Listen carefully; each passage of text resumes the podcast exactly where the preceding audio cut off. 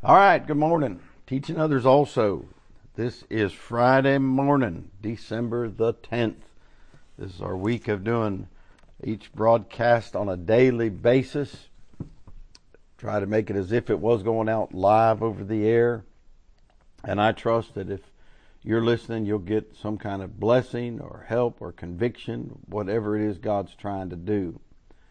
You know, with things like this, sometimes you you you are reminded that it's completely by faith on this end, on our end, and um, I trust you will pray for us if you're, uh, you know, consistent listener or if you're new to it, and I trust that uh, uh, in, the, in the process, God will give us some handfuls of purpose to let us know and encourage us that we're doing this in a way that is a blessing to God's people. We've been talking about of the Holy Ghost this week, of the Holy Ghost, and uh, we're going to tie a few thoughts together under the title of the Holy Ghost when it comes to the ministry, ministry of the Holy Ghost, not the ministry, because we wouldn't ever cover that in a in a short 15 minute radio broadcast, but let's think of ministry of the Holy Ghost. If you have a Bible, open it and go to Acts chapter 10. Acts chapter 10. I have been told that that um, it's good to open your Bible when you're doing these things because we do quite often look at several scriptures and context can mean everything and you might be able to jot something down and go back and look at it later. Acts chapter 10. In Acts chapter 10, we have the revelation, you might say, the God is working into the church age, and in Acts chapter 10, 10 is the number of the Gentiles. You have a fellow named Cornelius. The Lord tells him to call for Simon Peter. He sends some people. Simon Peter comes, and Simon Peter preaches the word of God. Verse 44 While Peter yet spake these words, the Holy Ghost fell on all them which heard the word. And they of the circumcision which believed were astonished, as many as came with Peter, because that on the Gentiles also was poured out the gift, and notice it, of the Holy Ghost. Now, we're not going to do a whole lesson here on how that works, signs and wonders, I'll say this it's simple. The, the Jews require a sign, the Greeks seek after wisdom. Uh, what God is giving them is some evidence at that particular time in history of that, that He has blessed them, given them the gift of the Holy Ghost. He does it in a way that will help the people who are in attendance, who are observing that are from a Jewish background. Okay? The Gentiles didn't need what they were going to do. In verse 46, I heard them speak with tongues and magnify God. They didn't speak gibberish or they wouldn't know they were speaking in tongues. They spoke in a different language of the area. Here's my point. The Holy Ghost is the gift of God. It's, it's a gift from God. We get to have in this time called the church age, we get to have this time when because the Lord Jesus Christ has come and sealed everything and purchased everything, we get to have in us Christ, the hope of glory. It's Christ in you, Colossians says, the hope of glory. So the ministry of the Holy Ghost, some of it is connected immediately with God giving us a witness in our hearts that is done by the Holy Ghost. Acts chapter 15 it's not about you trying to speak some gibberish. It's not try, about you trying to manifest it. and the reason I definitely wanted to get to this this week is to remind you as a believer that one of the things that makes being a Christian so amazing is what we have within us. And it is counterfeited, it is imitated, it, it is twisted and all that by every other possible source of spirituality in the world because it's unique. It's God in you, the hope of glory. It's the Holy Ghost, the third person of the Trinity. He told us to go preaching and baptize in the name of the Father, the Son, and Holy Ghost, if you remember that we looked at uh, yesterday. So, get this. Uh, Acts chapter 15. Acts 15, would you mark it?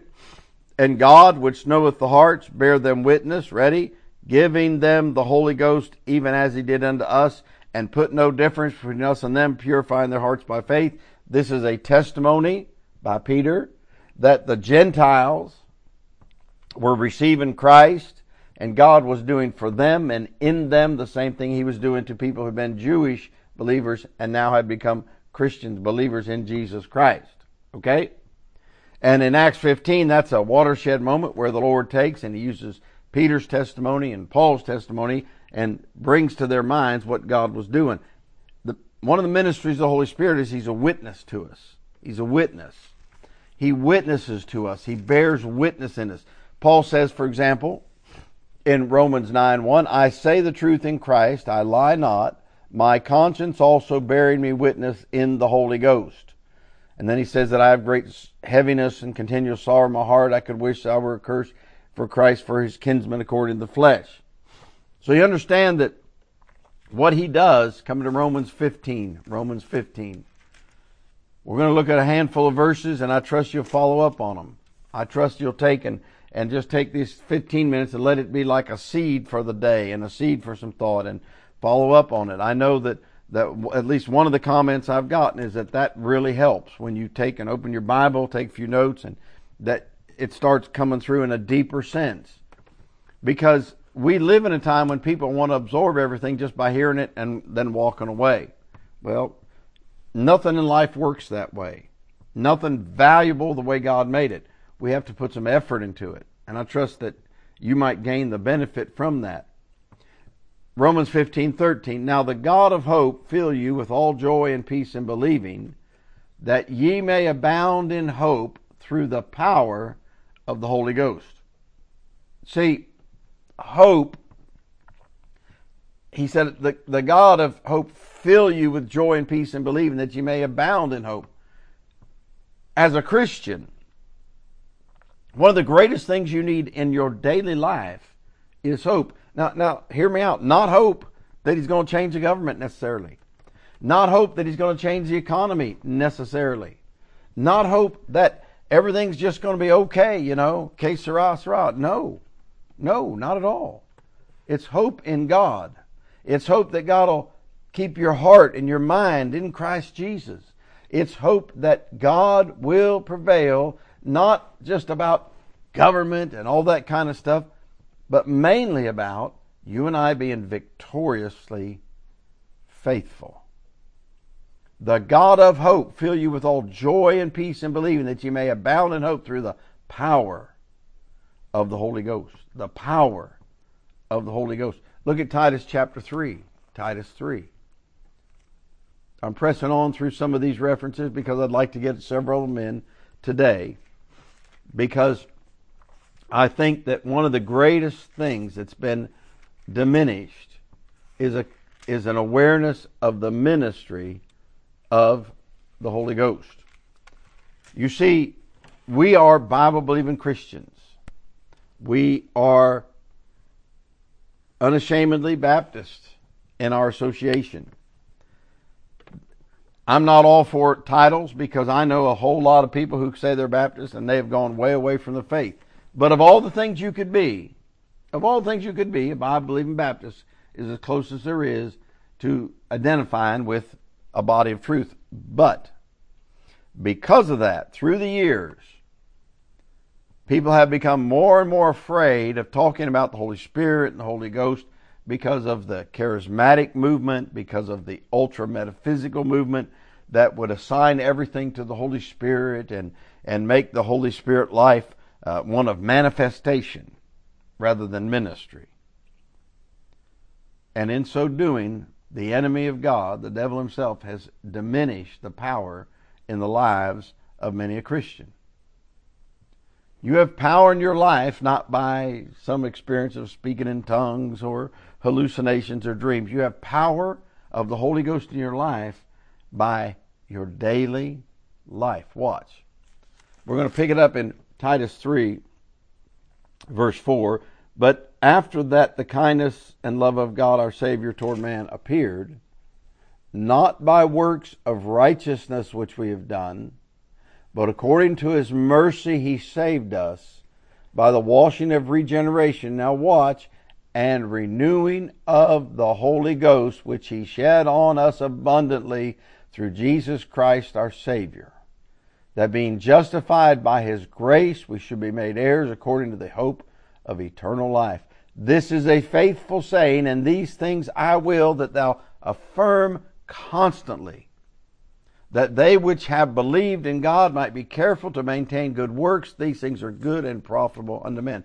We recently did a thing about good works. Okay? Did a week of it, I believe. Look at verse 5 renewing of the Holy Ghost. We have to have that renewing. When he said that we might be careful to maintain, right? Verse 14, let us our, ours also learn to maintain good works.